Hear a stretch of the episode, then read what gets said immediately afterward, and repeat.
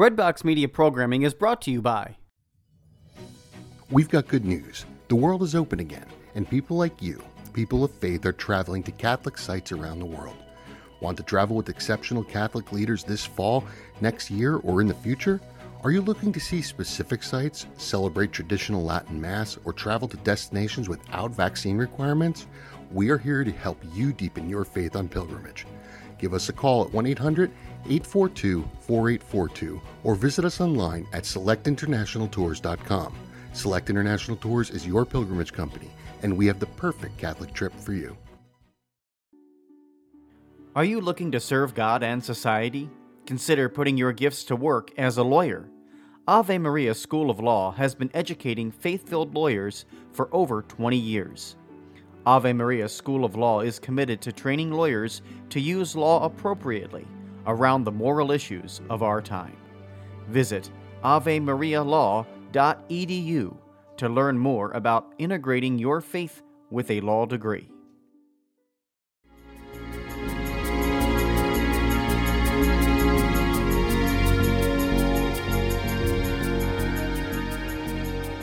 Welcome to NoSpinHomilies.com. I invite you to join me to reflect upon the homilies of Father Dan. Father Dan will challenge us to open our heart, mind, and soul to the Word of God. Father Dan will draw upon sacred scripture along with art, literature, and the lives of the saints to help us grow in our love and knowledge of the scripture. In doing so, we can become the living Word of God in this world. Now it is my pleasure to present to you No Spin Homilies.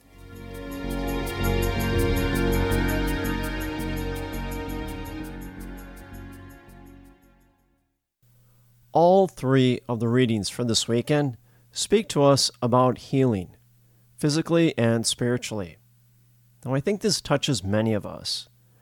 You know, a good number of us have experienced maybe an unexpected diagnosis, or maybe we suffer from a chronic illness, chronic pain, which can be debilitating in some way, shape, or form.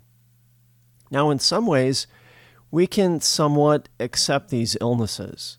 For example, if it's hereditary, we say to ourselves, well, uh, grandma and grandpa, they had heart disease. You know, mom and dad had heart disease. You know, my uncles and aunts had heart disease. It runs in the family. Pretty soon I'll get it myself. Or when we were younger, for example, we were naive. We played a lot in the sun. We didn't use sunblock or sunscreen. Now, as adults, we're paying for that. And yet, I think the hardest part of it all is when the doctor gives us no answer as far as why we have come down with a specific illness. Next are the questions Why? Why is this happening to me?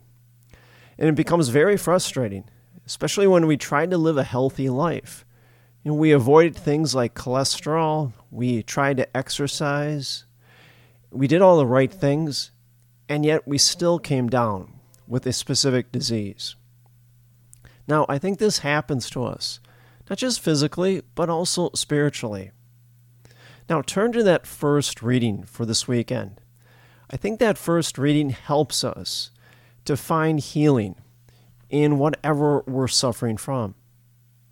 Now, this first reading is not necessarily the best known story throughout the Old Testament, but nonetheless, it's powerful we find healing in this story. Now, we find it in the second book of Kings, chapter 5. Now, the central character in this story is a man named Naaman, and he's a great general. But he's not a general of the Israelite army. In fact, he's the commander of the Aramean army, which is a neighboring power, in fact, a rival to the Israelites. He's very successful and powerful. And yet, we find out he suffers from a debilitating disease. It's leprosy. Now, once on a raid on an Israelite village, Naaman takes prisoners. And one of the prisoners is a small girl. And so he makes this girl his servant. Now, this girl is very sympathetic with Naaman, as well as his suffering from leprosy. She tells him that he should go to Israel and contact Elisha, who is a very strong prophet, and Elisha will cure him of his leprosy. So Naaman acts upon this, and he goes to Israel. He arrives and he finds Elisha's house. Now he's standing in front of Elisha's house with many gifts to give Elisha after Elisha has cured him from his leprosy. And yet Elisha will not go out of his house and greet Naaman. He stays in his house, and he sends servants to greet Naaman and then to give him instructions on how he is to be cured. He must go to the Jordan River and bathe seven times. Now, Naaman is insulted by the way Elisha has treated him. The fact that Elisha could not go out of his house and greet Naaman, who was a great general and who has traveled a great distance to see him. So Naaman feels humiliated and he sulks. And then he starts thinking to himself, how ridiculous this is. Are the rivers of my homeland any better than the rivers of Israel? But after a while, eventually, he agrees, and he bathes seven times in the Jordan, and miraculously he's cured. Now, filled with gratitude, he takes some of the soil from Israel so that he is able to worship the one true God, our God, Yahweh, when he goes back home. And so this story contains within it some very important truths that can help us heal. First, Naaman. Naaman, we know, is a great and influential person. In fact, he's probably feared by many people, especially by many countries. And yet he has a weakness leprosy. Now, we know leprosy is a disease that is readily seen, it can't be covered up. When the person has it, they have it from head to toe. No matter how successful Naaman has been, he has a weakness. Well, the same thing holds true with us. No matter how successful we are in the world, we still may have a weakness that we wish would just go away. Now, one of the things I like doing is reading biographies, especially of famous people. And I think the exact same thing happens to them. Give you a couple examples. Abraham Lincoln. Now, one of the greatest presidents in our country, and yet he suffered a debilitating disease, depression. In fact, he carried that depression into the White House. Winston Churchill, a great leader for the British people, and yet throughout most of his life, he stammered. He had a very terrible stuttering problem. In every great person, you find this tragic weakness that they have. And so it begs the question what led Naaman to God? Was it his power, his success, his fame? No, none of that. What led Naaman to God was his very weakness. Go to 2 Corinthians chapter 12. Paul, in the same way, just like Naaman, he begs God three times that God will take away his weakness. God's response My grace is enough for you, for in weakness, power reaches perfection. Here's the first lesson that we can take from the story don't run away from your weakness. Because God's divine providence is often one in which our weakness leads us to God. The very weakness in which you say, I just w- wish it would just go away, is now leading you to God, so that God may strengthen you with His grace. Next, this servant girl. Now remember, in the ancient world, it was a patriarchal society. Now it's hard to imagine anyone lower in societal norms than this servant girl. Here we have this great general, Naaman, who not only listens to her, but also takes her advice. Now, Naaman used to be surrounded by powerful people, the best and the brightest soldiers that were always giving him advice on tactics and strategy. And still, he takes the advice of this little girl. Well, that shows Naaman's incredible humility and vulnerability. He listened and he acted. Here's a second lesson we can take from this story when we're struggling spiritually, physically, have the humility to listen to the advice of others. You see that up and down sacred scripture. God chooses the weak and he makes them speak on his behalf. Well, we must have the humility of Naaman to listen to those people around us and hear God's voice in what they ask or say to us. Next, Naaman goes to Israel. Now, it's a great act of humility on his part. When he arrives, the king of Israel is skeptical about Naaman. Now, when you think about it, rightfully so. Say you are the king of Israel, and here comes over your border the leading general of your rival country. It would be a good analogy like General and telling the Canadians, you know, I'm just here for the spring waters. Well, that's ridiculous.